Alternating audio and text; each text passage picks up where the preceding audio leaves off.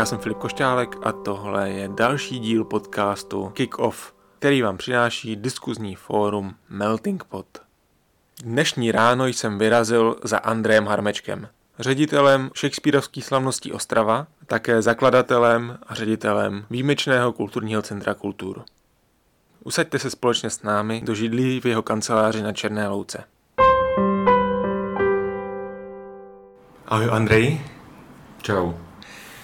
Teď je zhruba 9 hodin ráno a tvou kanceláři už voní káva. V kolik obvykle stáváš? Mm, tak kolem 8 si myslím. Mám trošku nějak problém vstát, ale jinak eh, normálně stávám v 7, ale teď se nezvednu dřív než 8. A stáváš na budík? Ne, mám malé děti, takže stávám na malé děti, ale nějak strašně rychle vyrostly a teď už jsou schopni stát i be, bez rodičů, tak teď asi si budu muset nastavit budík. Ráno snídáš, anebo hned padneš do toho kolotoče, dění, děti, práce? Ne, snídám. Jako myslím si, že to je strašně důležitý rituál už do práce přijdu na snídaní a jako snažím se to dodržovat, prostě snídaní, oběd, večeře a to má nějaký, nějaký smysl. Ty, ty doby prostě tady toho jako šíleného jako rohlík v autě a tak, to, to, už, to už se snažím omezovat. Jaká je tvoje nejoblíbenější snídaně? To ani nevím. Já, já nějak snídaní prostě nevnímám jako něco, co si člověk jako úplně vychutnává. Jako vlastně eh, tak ať si zaplním břicho relativně něčím zdravějším, ať je, nejsem celý, celé dopoledne zpomalený. Nevím, no teď, teď jenom vím, že, že moje žena pořád dělá palačinky, tak máme pořád palačinky, nevím, to jako zdravá snídaně, asi ne, ale máme pořád palačinky. Myslíš, že ráno rozhoduje o tom, jestli ten den bude úspěšný nebo nikoli? Ne, to je, nevím, nevím, mm, možná, že jo, ale asi to má každý jinak, já nevím. Já si myslím, že, že eh, jako u mě rozhodně eh, ráno je moudřejší večera, když večer mám nějaké obavy z druhého dne, co se stane, tak ráno eh, ty se ty obavy velmi často rozplývají a, a vlastně ten začíná. Jako určitě je dobré, když svítí slunko ráno, to je úplně super, mm. to mhm. se všechno jako narovná a všechno jde dobře. Máš nějaký třeba ranní zlozvyk, který bys si chtěl odbourat a nedaří se ti to? Vstávání? Nevím. Možná, že bych chtěl i stávat dřív a ne, nevím, proč se to nedá eh, jak zařídit, ale uh, možná, že k tomu dojdu někdy. Vždycky se čtu v těch uh, různých časopisech, jak všichni ti šéfové těch obrovských firm, Microsoft, Apple, takže vstávají prostě o půl páté, posilují, běhají a v šest už jsou prostě někde v práci, už mají za sebou hodinu koukání na celosvětové zprávy, ví, ví, kde se bude svět ubírat ten den. To mi vždycky jako strašně imponovalo, ale nikdy jsem to nedokázal. Jeden z tvých charakterních rysů je to, že jsi pesimista. Ale v poslední době bych řekl, že se to dost obrátilo, že už eh, to tak vlastně není. Je to něco, co se pokoušel změnit, anebo eh, se to prostě stalo? Ne, to se nezměnilo. Já jsem jenom rezignoval. Jsem rezignovaný pesimista. Takže to trošku rezignovaný pesimista se dá velice jednoduše zaměnit za rezervovaného optimistu a v tom případě je to matoucí, ale já jsem po, po, po, pořád, když se mi někdo zeptá, tak já nevidím jako eh, ten obrázek čistě optimistický, jo. Ale jako máš pravdu, že, jsem, že se snažím trošku eh, jako lhát a když se mi to zeptá, tak jako se snažím být milejší a odpovídat jako pozitivněji. Takže pracuješ na tom cíleně? Jo, pracuji na tom. Já tobě vím, že ty jsi vystudovaný jaderný fyzik, je to tak? Je ten obor, říkám to správně?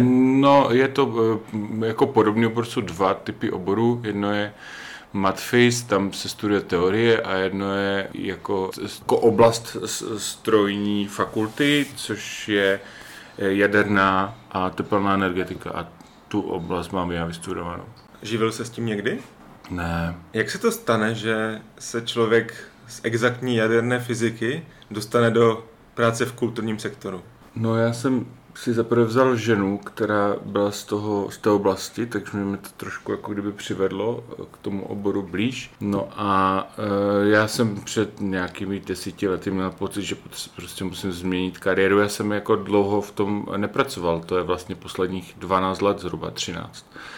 A před deseti lety jsem to změnil jako dost a řekl jsem si, že, že potřebuji udělat nějakou změnu v pracovním životě svém a proto jsem nějakým způsobem se do toho pustil, tehdy jsme založili kultur a, a přišlo mi, že to vlastně bylo jako strašně náročné, ale strašně skvělé dobrodružství a, a já vlastně, já vlastně ani nevím, jako jak se to stalo. Prostě najednou jsme začali objevovat nějaké úplně jiné věci a, a vzdal jsem se předešlých prostě svých uh, kariérních nějakých ambicí a začal jsem úplně nové kariérní ambice. Tam tady v tom oboru těžko říct, to můžou být ambice, ale jako je to prostě směr. Jaké to vlastně je živit se kulturou? Hmm. Jako nemyslím si, že každý, každý to umí úplně. V tom oboru je celá řada lidí, kteří k tomu přistupují různým způsobem. Na jedné straně samozřejmě jsou původci toho obsahu, takže umělci, hudebníci, herci, všichni lidi, co, co píšou inscenace, scénáře, všechno možné, autoři prostě. To je jako kdyby jedna věc a potom ta druhá část jsou lidi, kteří vlastně zprostředkují tu cestu těm tvůrcům obsahu a to jsou lidi prostě produkce, majitele divadel, majitele prostě různých takovýchto prostor, jako různí technici, jako spousta prostě tady toho personálu. No tak já jsem spíš jako spadal do tady té organizační jako sféry samozřejmě, já nejsem žádný umělec. No a uh, myslím si, že uh, to je jako zajímavá otázka už jenom z toho důvodu toho covidu, protože najednou se jako uh, mi začalo strašně vadit, že se o tom mluví jako o volnočasové aktivitě. Jo? A myslím si, že to je jako strašná škoda. Když jsme dělali tady nějaký průzkum před pár měsíci, tak se zjistilo, že v tom oboru pracuje jako v podstatě tolik lidí, jak tady v, v Liberty, eh, v obrovské fabrice. Ten obrad je vysoký, jde do miliard. A teď, eh, teď jako se tomu říká volnočasová aktivita a zavřeme to a nějakým způsobem s tím jako nepracujeme. A, a vlastně to je úplně brutální. To je jako třeba pro mě volnočasová aktivita je jít na nákup do potravin, protože jako já to dělám ve volném čase, že jo. Takže to je volnočasová aktivita. Takže měli bychom zavřít všechny prodejny, jako, e, protože to je volnočasová aktivita, a nebo já nevím, jo, s tím mi to přijde úplně dementní v uvozovkách. Jo. Myslím, že se dá uživit kulturou, ale myslím, že se víc dá uživit zábavou než kulturou. Mm-hmm. Jo. I když jako já bych řekl, že umění, zábava a komunikace, vzdělávání, všechno tady to je jako kultura, takže je to taková podmnožina. A myslím si, že stále to je, jako, je ještě takové jako pole neobjevené, že se dá že, že se dá vymýšlet dál, vytvářet nové věci a nějakým způsobem to nabízet těm lidem. Takže přináší to živit se kulturou i nějakou svobodu, řekněme? Já si myslím, že to je úplně stejné, jako když člověk začne podnikat, nebo, nebo, nebo si vyřídí živnost, jak založí si živnost, nebo si založí firmu, tak vlastně je to obrovská svoboda, ale tak jako extrémní povinnost eh, a tlak, protože eh, jako vy, vy stejně, vy si můžete vybrat, že, že budete třeba instalatér a eh, vydělávat si tady montováním mm, trubek, anebo si můžete vybrat, že budete promotér a budete se vydělávat tím, že organizujete koncerty. Stejně ve finále musíte uživit sebe a rodinu, takže to je úplně to samé. To znamená, vy máte tu svobodu, ale když, když prostě nemáte dostatek vyděláno, eh, abyste uživil tu rodinu, tak eh, stejně tu svobodu, svobodu nemáte. Jako. To, to, vlastně to úplně to samé, jak všude jinde. Jo. Já se domnívám, že tvůj pohled na kulturu nebo i na ten zábavní průmysl, vůbec na práci v tady tomhle oboru, eh, tak i z toho titulu toho, co máš vlastně vystudováno, z jakého prostředí pocházíš, tak je hodně exaktní. I přesto, že kultura vlastně jako do jisté míry exaktní není. Domýváš se, že čísla, statistiky, analýzy jsou důležité pro práci v kultuře? Myslím si, že jo. E, jako, myslím si, e, že ještě úplně nemáme zmapovanou, e, zmapovaný pořadně ten sektor služeb a ten navazující sektor, který v té kultuře nezávisle existuje a to jako vlastně nás handicapuje vůči těm firmám, kteří jsou všichni jako jasně zorganizovaní, ví přesně, mají svoje lobistické skupiny, mají svoje komory, mají svoje všechno možné. A proto eh, se na tady ten sektor náš tak často zapomíná. Tak proto si myslím, že tady ty statistiky jsou jako velmi důležité. A jinak samozřejmě jako s číslama je nutné pracovat kdekoliv, to je úplně jasné. To je jako bez toho se nedá dělat vůbec nic. Možná, že tady ten obor je dost takový jako neprobádaný e, i proto, protože vlastně v něm pracuje strašně moc mladých lidí, kteří ještě třeba dost často nemají závazky. A, a tím pádem vlastně to vypadá, že to je jako nějaký obor, který, a to nevíme, protože nemáme ty čísla, mm. jakože jako kdyby OK s ním pracovat nějak e, jednodušeji jako v této chvíli, než prostě s jinýma oborama. Ale e, Není to úplně pravda. A e, ještě tady ten obor, jako, co se týče těch statistik analýz, má jednu jako divnou věc a to je to, že dost často pracuje s grantama. To znamená, že e, specifické granty třeba Evropské unie e, ty nechávají vypočítávat úplně bizarní čísla e, a je jich strašně moc. A že vlastně taková ta normální biznisová statistika, která je běžná pro všechny firmy, tak tady, tady tom oboru je ještě rozšířena o o čísla, které vy neustále reportujete státu Evropské unie nebo komukoliv, eh, aby jako kdyby jste dokázali, že si zasloužíte existovat, což je ještě vlastně něco, co podle mě ty, co odlišuje tento obor od ostatních trochu. No. To mi přijde potom se zajímavé zeptat na otázku, která se nabízí, když ostatní biznesy můžou fungovat bez dotací do jisté míry, tak proč v té kultuře je toho tolik? Jako to je podle mě komplikovaná otázka. Jo? Ta otázka taky souvisí s tím, co by mělo být dotováno a co ne. A to automaticky souvisí s tím, kde se to vlastně děje. Jo? Protože třeba Ostrava jako, i když je to druhý vlastně nejlidnatější region po Praze, tak jako stále má strašně malou kupní sílu oproti Praze. Jo? I samozřejmě mimo covid tam byli turisté, poměrně zásadní kupní síla. Jo? Ale třeba v Ostravě něco rozjet, je daleko těžší, než to rozjet v Praze. Samozřejmě tam už je zase toho hodně, je tam konkurence a tak dále, samozřejmě vysoké nájmy a tak dále.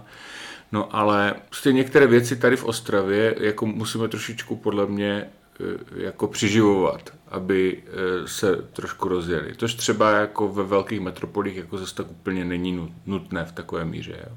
Osobně si myslím, že, že ty dotace e, jsou, jsou prostě jedna z variant, jak eh, vytvořit nějaký jako umělecký ekosystém, protože třeba v mnoha statech Evropy je třeba jako povolání umělec a ten člověk třeba konkrétně ve, ve Finsku je v nějaké komoře, je to umělec, který prokázal nějaké své kvality a dostává normálně státní plat, za který on tvoří. U nás je umělec, člověk, který si vyřídí ičo a vlastně má nakup prodej nebo něco a vlastně vytváří třeba své obrazy a prodává nebo něco, nebo tvorba, já nevím čeho.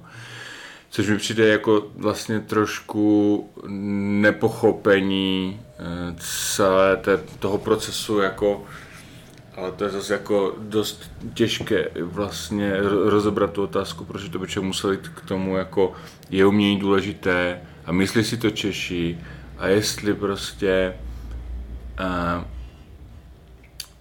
vlastně nevím, jak na to odpovědět, ale jako já si obecně myslím, že že při současné jako státní nějaké e, reprezentaci jako vlastně tady ty věci se strašně degradujou a že, že teďko se je strašně hmm, takové populární říkat, že ty lidi z různých oborů, které jsou zavřené, by měli do továrny.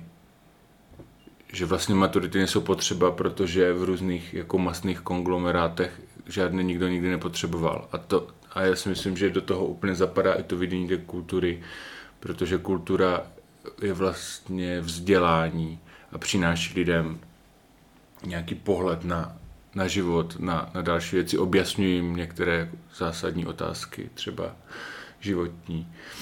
A, e, a to nikdo moc nechce, že jo? protože teďko chceme, aby všichni byli v těch továrnách, protože ty továrny nás nějakým způsobem spasí. to je úplně jako debilní, když Velká Británie má obrovský podíl HDP vlastně ze služeb souvisící s kulturou větší než autom, automobilní průmysl a e, my, my místo toho, abychom si uvědomili, že to třeba pro nás může být zajímavý zdroj peněz, tak my e, řekneme, že je nutné nastupit do továren, protože No, tak jako to, to ty jsi mi položil otázku ohledně dotací a to vlastně s tím jako tak nějak souvisí, jak se na to tak díváme, jo? Že, že to je pořád takový jako skobírající trošičku někdy. E, Paradoxně sport který by měl mít vlastně podobnou pozici, protože tak je to nějaká nadnesně řečeno zábava, něco, co v životě člověk vlastně nepotřebuje, tak má vlastně tu pozici úplně jinou. Jak si to vysvětluješ? Já si myslím, že, že ve sportu je vlastně ten element soutěžení a výhry nebo prohry. A to je, to je podle mě něco podobného, jak když člověk na něco vsadí, anebo zábava z hazardu, takový jako styl. Jo, já, já úplně ne, nevěřím těm lidem, kteří eh, se dívají na fotbal s tím pivem, že jsou to fakt lidi, kteří obdivují ty sportovce a říkají, říkají si, ty jo, nesmím zapomenout zítra jít si zaběhat, protože to je ten borec fakt děje se jako má fyzičku, jo. Oni, to, to vlastně není vůbec o sportu, sport. To je o sportu jenom pro určitou velmi malou část lidí, kteří ten sport dělají ten zbytek je o tom, že eh, ti lidi cítí nějakou sounáležitost a vlastně nějaký jako, jako emoci eh, z výhry nebo z prohry. Jo. Dost často je to nějaký pocit možná hrdosti národní, který nám chybí a získáváme ho skrz tady tu eh, jaksi výhru třeba ve fotbale nad někým. Takže pro, pro mě kromě toho, že je to jako obrovská zábava pro obrovský počet lidí, eh, tak, eh, tak je tam ještě tady ten eh, element eh, toho, jak bych řekl, jako gamblerství v určitém slova smyslu, jo, který, který nás toho přitahuje. Jako těžko, těžko někdo řekne, jako může fandit orchestru, ty fidlej, fidlej, fidlej a, a ať nás pěkně reprezentuješ třeba v Amsterdamu nebo v New Yorku, jo. To se prostě nedá udělat. Myslím si, že tohle to, co ty dvě věci rozlišuje. To, co mi vadí třeba, když, když eh, porovnáváme eh, sport s kulturou, tak samozřejmě sport má brutálně nesrovnatelné peníze jo, proti kultuře, ale, ale neuvěřitelným způsobem. A vlastně to je taková, mm, jakože z, z mého pohledu, eh, eh, kdyby ty peníze byly použity na rozšíření infrastruktury, tím, že jako kdyby podporujeme děti, ať sportují, podporujeme rodiny s dětma, ať jak mají kam chodit a sportují a tak dále, tak by si jak, tak nějak tak bych si řekl, že to je jako velmi správně, jo? ale myslím si, že spíš ty peníze jsou věnované na to, aby aby vznikaly, aby, aby vznikal ten sport jako ve formě zábavy, aby jako se dalo na co koukat, aby se dalo co sledovat, aby se dalo z gauče komu fandit, jo.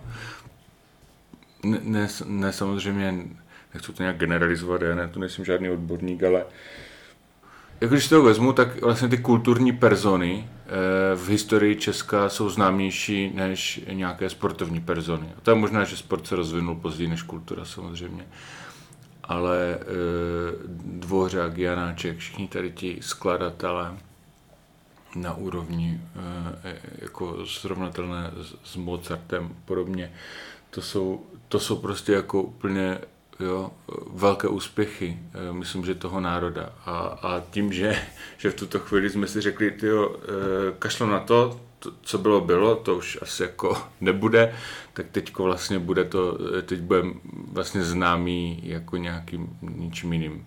Ale teď jako mi ne, nedochází úplně čím teda. Když se mluví o kultuře, tak si většina lidí vybaví divadlo nebo koncerty, nějaké možná galerie, výtvarné umění, film, ale v kulturu, který teda bohužel ukončil svoji činnost, tak ta kultura měla, řekl bych, širší rozsah. Znamenala nějakou participaci, občanskou angažovanost, společnost. Eh, to jsou slova, které rezonují ve směs v západních zemích nebo v těch severských zemích. Co to vlastně znamená? Tak vlastně kultur vznikly taky nějakou inspiraci ze zahraničí. To nebylo úplně inspirace od nás. No a já jsem měl celkem daleko k umění ve chvíli, kdy jsme zakládali kultur a já jsem se snažil, nebo doteďka mám takové vidění, já se snažím dívat na ty kulturní organizace způsobem, eh, jaký mají dopad, jaký mění své okolí, ne jako co prezentujou. Já myslím, že tam by měl být celkem jako pochopitelný nějaký rozdíl. Dost často se na to dívají lidi tím, jako teď a teď budeme dělat tohle, to teď budeme dělat tamto. A já si říkám, a proč? Proč to chcete dělat? Jo? Nebo město se rozhodne, tady otevřeme nový kulturní dům, nebo zrekonstruujeme. A já si říkám, a proč? To nikdo nechce slyšet, je takovouhle otázku. Myslím si, že je daleko, jako kdyby smysluplnější se dívat na nějakou instituci, na nějaký projekt tím, co vlastně dělá, než tím, o čem ten projekt je. Jo? A o tom by vlastně trošku kultur. Že kultur vlastně by více než 50% svých aktivit spíše dělal věci, které měly nějaký jako trošku jiný dopad, než jako nějakou prezentaci. No. Může kultura v tomhle podání opravdu měnit společnost? Mm, myslím si, že může. Minimálně může třeba zatraktivňovat eh, místo k žití. Tím pádem lidé se cítí komfortněji, cítí se, že nějakým způsobem jim patří to město, jako a tak by se lidi podle mě měli cítit, to by měla chtít dosáhnout každá městská administrativa, že vlastně si myslím, že lidem v Česku chybí uh, pocit vlastnictví toho místa, kde žijou. Teď nemyslím, jako, že si koupím byt nebo něco, ale tak obecně, že vlastně by se jich to město mělo týkat trošku víc, než se jich týká. A to ty kulturní organizace udělat, jak můžou. Oni můžou vytvořit pouto k tomu místu, eh, jo, nějakým způsobem.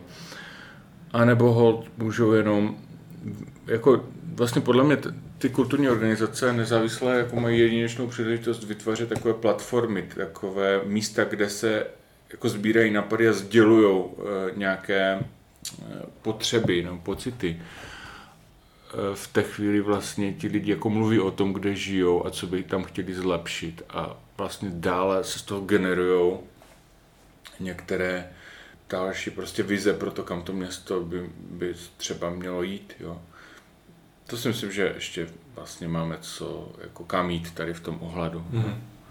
Je něco, co si můžu pod tím představit jako člověk totálně nepolíbený kulturou, že proč by třeba kultura jako kulturní centrum mělo mít dopad na můj život, když chodím do práce, pak si jdu na pivo někam. Jo, tak jako ne, ne v tom smyslu, že musí mít dopad na tvůj život, to nikdy nikoho, to nemůže nikoho nutit, jo. Ale třeba jako, dělají různé jako zvláštní věci. Třeba jsme si projali 600, nebo ne, to, to jsem přeháním, ne, to jich být nemůže, nebo 300 jich bylo, nebo kolik. No prostě 50 těch truhlíků městských a nechali jsme to lidi adoptovat a ozdobit si. A všichni si z nás dělají srandu, proč to děláte. A vlastně jediný ten důvod byl, proč, proč to děláme, bylo, že my jsme chtěli, si lidi uvědomí, že Eh, nekončí jako jejich jako eh, prostor životní, za, za, když zavřou dveře od bytu, ale že ten prostor dále pokračuje kolem domu a že kolem domu něco je a je nutné se o to taky starat. A tehdy jako strašně moc lidí třeba pochopilo, že to vlastně není úplně jednoduché, že, že vlastně v tom městě žije strašně moc lidí, kteří vyhazují, od, že je úplně jedno, jak to město vypadá, že ho jako vlastně ničí, jako kradou kitky z toho, nebo tam vyhazují odpadky do toho. A to byl třeba, i když to nezdá, jako vlastně tady v tom strašně úspěšný projekt, že jako minimálně třeba pár set lidí v tom centru najednou zjistilo, tyjo, to město je vlastně naše a že nám záleží, jako jak vypadá, jo. Tak takhle může prostě ten, mm. ta kulturní organizace třeba ovlivnit tvůj život. Jako můžeš se zapojit nebo nechceš, nebo strašně se mluví o tom, jak tvořit to město, jak vytvářet ty komunitní prostory, tak, aby se tam scházely rodiny, aby vlastně pro mě to město jako je vlastně složeno z komunit, to znamená, jsou skupiny lidí, kteří mají společné zájmy a kteří vlastně velmi dobře jeden druhého znají a umí si pomoct, eh, umí se pobavit, umí jako kultivovaně nějak žít. No a třeba, to se nám třeba povedlo s komunitní zahradou, to začalo fungovat úplně perfektně. Tam vlastně na začátku eh, byla skupinka takových jako kamarádů, různých známých, kteří to nějak trošku iniciovali No a teď je to normálně funkční prostor, kde chodí rodiny s dětskama, pěstují si tam věci, grillou si tam, scházejí se tam. Jako vlastně se podařilo vytvořit funkční životní prostor v uprostřed města. Jo? Tak takhle třeba ten kultur mohl zafungovat. A spoustu jiných se o to snaží, nebo to jako plánují, nebo řeší, ale myslím si, že třeba ten náš přístup byl v tady tom unikátní. My jsme jako viděli jasně, co je třeba udělat a udělali jsme to. Jo? Neřešili jsme eh, různé věci kolem toho, jestli to bude jako blbě nebo tamto, a jestli vůbec něco, někdo něco bude chtít, nebo tak, jako myslím, jako tu, ta myšlenka byla úplně jasná jo, v, té, v té chvíli. No a vlastně tím se ten kultur stal možná známější než těma představeníma a koncertama. Ty se s kulturem, ale i s dalšími činnostmi vlastně hrdě hlásíš k té evropské spolupráci. Kultur byl součástí Trans-Europe Halls. Proč je ta zahraniční spolupráce přínosná? Ne, já si myslím, že spolupráce je přínosná jako obecně, jako to slovo, že vlastně čím více spolupracujeme, tím více výsledků jako pracovních máme, tím uh, tím, jako kdyby ty naše myšlenky se dokážou posouvat dál, jo, vlastně pokud se příliš uzavřeš v práci nebo v nějakém týmu, tak vlastně velice brzo zjistíš, že i když jsme úplně nejlepší lidi kolem sebe, tak stejně upadáš v těch výsledcích, protože se ne, nevyvíjíš. No a ta evropská spolupráce, protože jsme součástí Evropy, že jo, v Evropské unii, to je fakt. E, jako máme se od nich co učit, jako minimálně v, v, tom, v té svobodě, v, tom, v, tom, v té tvorbě a v, oni si jako vlastně prožili spoustu věcí, co my jsme se neprožit nedokázali a teď už v tom, v tom e, zrychleném kapitalismu to jako se prožít nedá. Že oni měli ten klid na to, aby vyskoumali, jestli prostě chcou prostě zakládat nějaké osady nějakých tvůrců, ve kterých budou žít prostě nějakým pospolitním jako jako nějakým poluživotem, jo, anebo prostě, že chcou úplně něco jako kdyby jiného, totální komerci a tak dále. Jako oni si tím všichni prošli a podle mě jako nám to tady trošku, my to jako neumíme, už to nemáme jako kdyby čas v tom rychlém světě. Tak jako je fajn si, si vyposlechnout příběhy různých míst, jako v Berlíně UFO Fabrik, kdy vlastně sledovala jejich vlastní policie, protože se chovali vlastně příliš komunisticky v západním bloku. Jo? To je zajímavý příběh a vlastně vidět, že, že oni žili vlastně v, tě, v té jedné místnosti a tak dále a ale vlastně si to prožili nějakým způsobem a teď už to je samozřejmě jiné, teď už je to dál. Pomohlo jim to založit třeba jedny z nejlepších eh, škol základních v Berlíně, kde všichni stojí o to mít své děti, si vyvinuli nějaký způsob vzdělávání, který jako všichni oceňují. To jsou prostě věci, které podle mě my už nezažijeme Česku. My už jako kdyby, už jsme byli, už jsme do, strašně dlouho prostě byli s těma komunistama potlačení, že nám vzali kus toho vývoje a to už jako kdyby nikdy nám nikdo nevrátí. Takže jako my musíme si minimálně poslechnout ty příběhy, jak se to nezávislá kultura nebo cokoliv prostě vyvíjelo ve svobodném světě a e, tak nějak z toho načerpat. No, jo jako tam, kde my, kde my ještě eh, kde máme výhodu, takže my můžeme být jako aktivní a jako lepší ve spoustě věcech, protože oni už můžou být spíše unavení. Třeba v Amsterdamu Melkweg jako eh, legendární kulturní centrum vlastně eh, je v, v, v paradoxně v situaci, kdy původně velké nezávislé kulturní centrum teďko vlastně má odbory a eh, nejsou schopni se restrukturalizovat, nejsou schopni nikomu dát výpověď. Vlastně se z toho stal takový jako státní, jako kdyby podnik, který vlastně z toho svobodou už nemá nic společného a tak nějak jako funguje a vlastně vypadá tak strašně unaveně a, a už, už to vlastně není ten, to původní místo, mm, jako kde se rozvíjely ty věci, teď už to je prostě jenom místo, jako jo, na koncerty a tak. A to je třeba, jako kdyby škoda, to se podle mě ještě u nás jako může přihodit, je jako nějaká taková zajímavá věc. Jak by si spřál, aby si lidé zapamatovali kultur? Mm, nevím, určitě pozitivně. A ne, já jsem nikdy nepřemýšlel nad odkazem kulturu e, směrem ven, jo? ale přemýšlel jsem ho směrem v, u mě vevnitř. A to spíš v tom, že jak z, udělat to, aby těch deset letou kulturu se nevypařilo a, a aby se to nějak, nějakým způsobem dál, jako aby, aby se to vzalo a řeklo se, OK, tak tady to jsme jako udělali a teď následuje toto. Jo?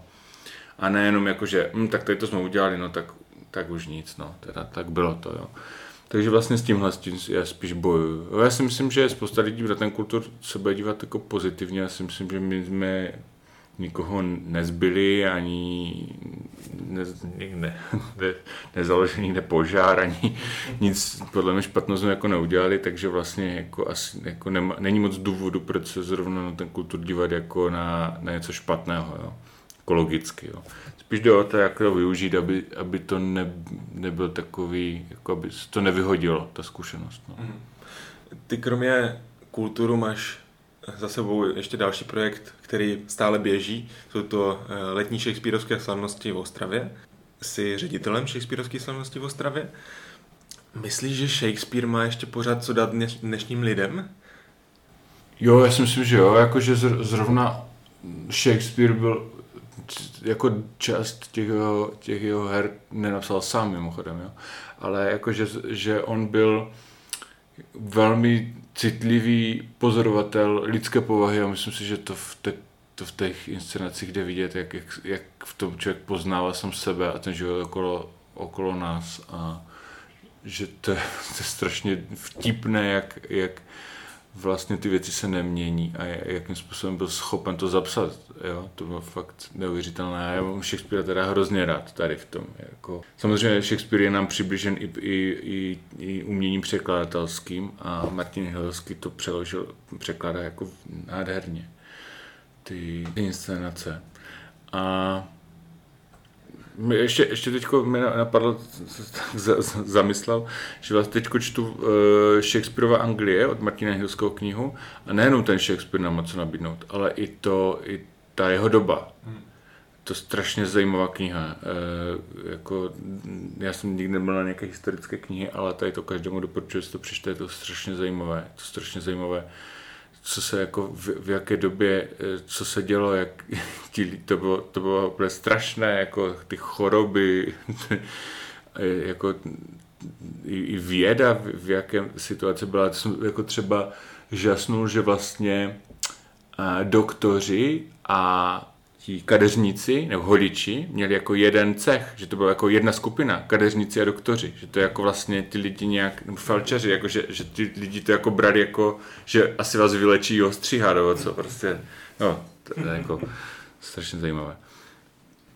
Když přemýšlím nad Shakespeareovskými slavnostmi a nad Shakespearem, tak vidím tu efektní venkovní scénu, nějakou specifickou atmosféru a vlastně stovky lidí, nebo tisíce lidí, kteří ty představení během léta navštíví a spadá mi to do kultury mainstreamu, i když je to Uh, I když je to Shakespeare, je to divadlo, tak pořád je to pro mě nějaký mainstream.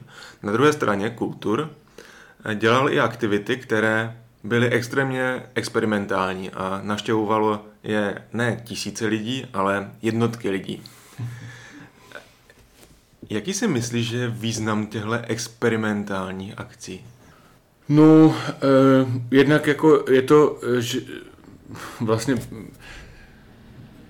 musí existovat nějaký prostor, kde se to vyvíjí. Když vyrábíš auta, tak eh, jako přece nemůžeš vyrábět auto z roku 1939 eh, v dnešní době. To je prostě nesmysl. To se prostě musí vyvinout. Ty, ty, ty auta jsou diametrálně odlišné v tuto chvíli. A to platí i o mm, umění, jako formy. Jako, a nejenom o tom, co ten umělec dělá, ale i kde se to děje a jakým způsobem, jako jaká témata se přinášejí do toho, do, do toho sdělení.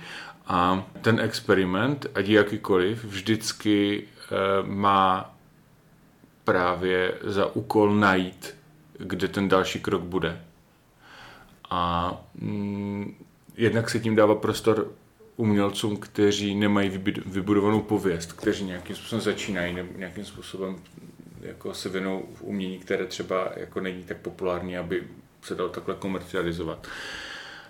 A, a jednak vlastně se hledá nějaká nová forma toho budoucího. A já si myslím, že, že kdyby, jako to, že to mělo třeba jednotky nebo desítky diváků, jako to, to, to není jako problém toho, co to je. To je problém toho, že lidi jsou příliš konzervativní. To znamená, že to jako mnohokrát já jsem na to eh, se díval a říkal si, to je úplně skvělé, to je lepší než cokoliv, co jsem viděl ale vlastně na to nepřijdou ti lidi, protože tam hold nehraje někdo známý, nebo prostě se jim nechce, nebo nevím co, jo. Takže vlastně to je jak když nechceš zkusit nějaké skvělé jídlo a to, to jídlo je prostě úžasné, ale ty prostě se na to budeš pořád mračit, protože ti to jako nějak jako ne, ne prostě nechceš. Ale chvíli, kdybys to zkusil, tak řekneš, to, to je bomba, to, jako, to je skvělé, jo. A to je tady s tím, já si myslím, že že to, že na něco přijde třeba desítky lidí, to je jenom to, že ti lidi vlastně ne, nemají takový vztah k tomu umění, jakože vlastně to až tak moc nezajímá a že vlastně radši ten čas, který třeba tomu za rok věnují, třeba, což je třeba pět představení nebo před pět kulturních večerů, tak věnují něčemu, co jako je pro ně, což mají osvědčené populární a, a vlastně velmi, velmi málo chcou experimentovat.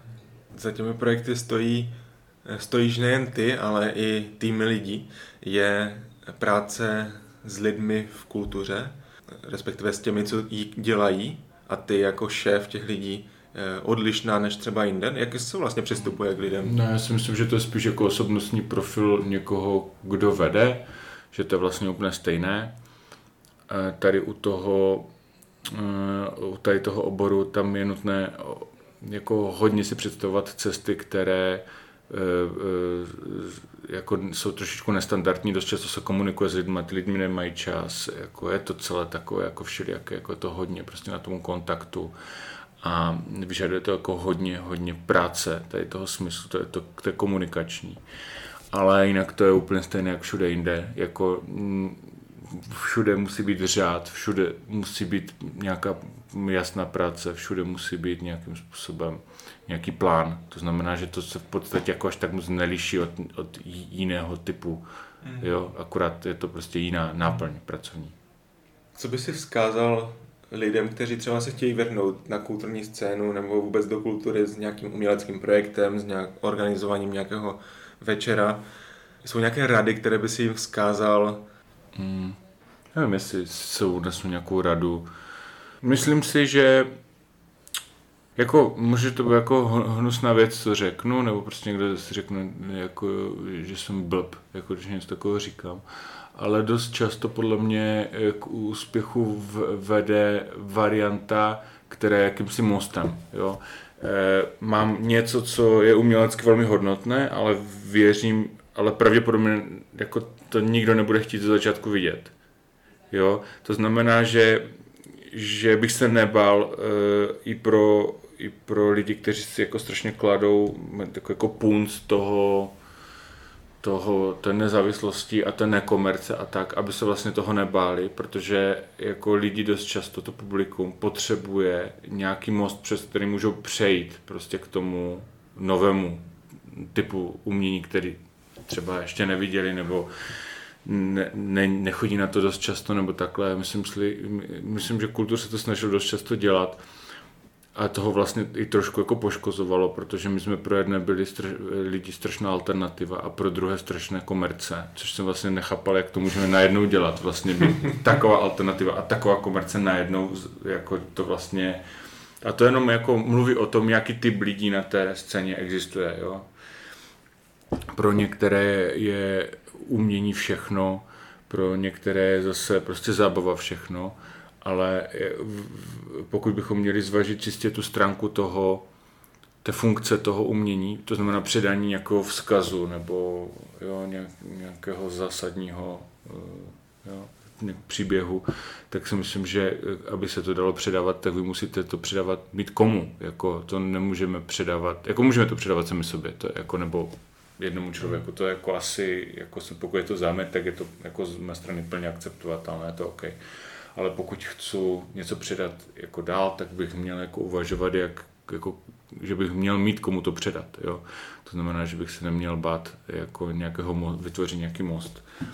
To si myslím, že je jako kdyby celkem důležité říct. Eh, mm, ale podle mě je to v podstatě práce jako každá jiná. To znamená, že, že dost často do toho šli lidi prostě se, se špatným očekáváním. Oni si mysleli, že to je práce, ve které se lidi koukají do, na divadlo, koukali na koncert a dají si pivko a tak pohoda, ale přitom vlastně ta práce byla strašně náročná a vlastně tady to, to, to, to už kolikrát se člověk nechtělo na něco koukat, protože by tak unavený z toho, že to vlastně celé jako nachystal. Jo.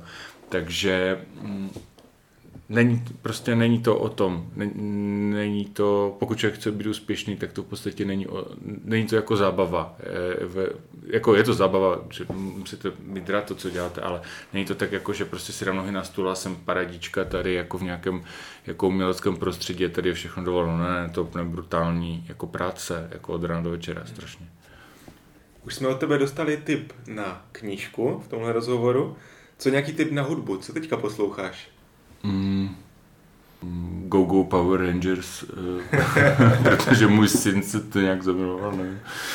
Což jsem vlastně že je fajn metalová písnička, jsem nevěděl, jako, že vlastně k dětskému pořadu, jako, že to fakt jako pro, promakaný song, eh, že to není žádná jako blbost, jako znělka. A nevím, co, co tak jako si tak poslechnu. Já tak vlastně teď jako poslouchám takový nevyhraněný nějaký mix. Prostě. A tvoje nejoblíbenější kapela? Mm, já mám dost rád takové ty kytarovky americké, kde vždycky zpívá holka a jsou tam dva další lidi. Mě celkem se mi líbí Churches, ten to poslouchám jako dlouho a vždycky. A, ale jako to je jako jenom tím, že já vlastně kolikrát na sebe prostě nechám, třeba, třeba dost často si vyberu nějaký seriál v televizi, co se mi líbil a pak si jako kdyby pouštím eh, soundtrack tomu seriálu uh-huh. a vlastně nechávám tu dramaturgii na, na těch tvůrcích toho seriálu, protože oni vždycky si jako to, takovou zkušenost znamenou velmi kvalitní lidi na to, aby vybrali prostě to zvukové pozadí a to mě se to strašně líbí, když uh, třeba teď jsem se díval na Netflixu na Ginny and Georgia, eh, takový seriál o dospívající dceři a matce a tak a, a byla tam celkem zajímavá hudba, tak teď jsem jako poslouchal to a fakt je to Tohle to já dělám mm-hmm. v podstatě. Mm-hmm. Jakože vlastně tohle to mě jako potom přivede k něčemu, co může být jako hodně zajímavé. A nějakým způsobem mi to jako posune dál. Takže nemůžu říct, že bych měl jako kdyby jednu oblíbenou kapelu. Skvěle, tak děkuji ti moc za rozhovor, díky moc za všechny tipy. Já ti přeju, ať se ti daří a budu se těšit na viděnou buď na divadelním představení nebo na koncertě, kdekoliv v Ostravě i jinde. Jo, díky Filipe, to bude taky samozřejmě. Tento podcast vzniká díky Melting Potu, diskuzního fóra při Colors of Ostrava. Nezapomeňte odebírat kick-off Filipa Košťálka na své oblíbené streamingové platformě. Sledujte Spotify, iTunes nebo Google Podcast. Všechny inspirativní podcasty najdete také na stránce meltingpodforum.com lomeno podcasty.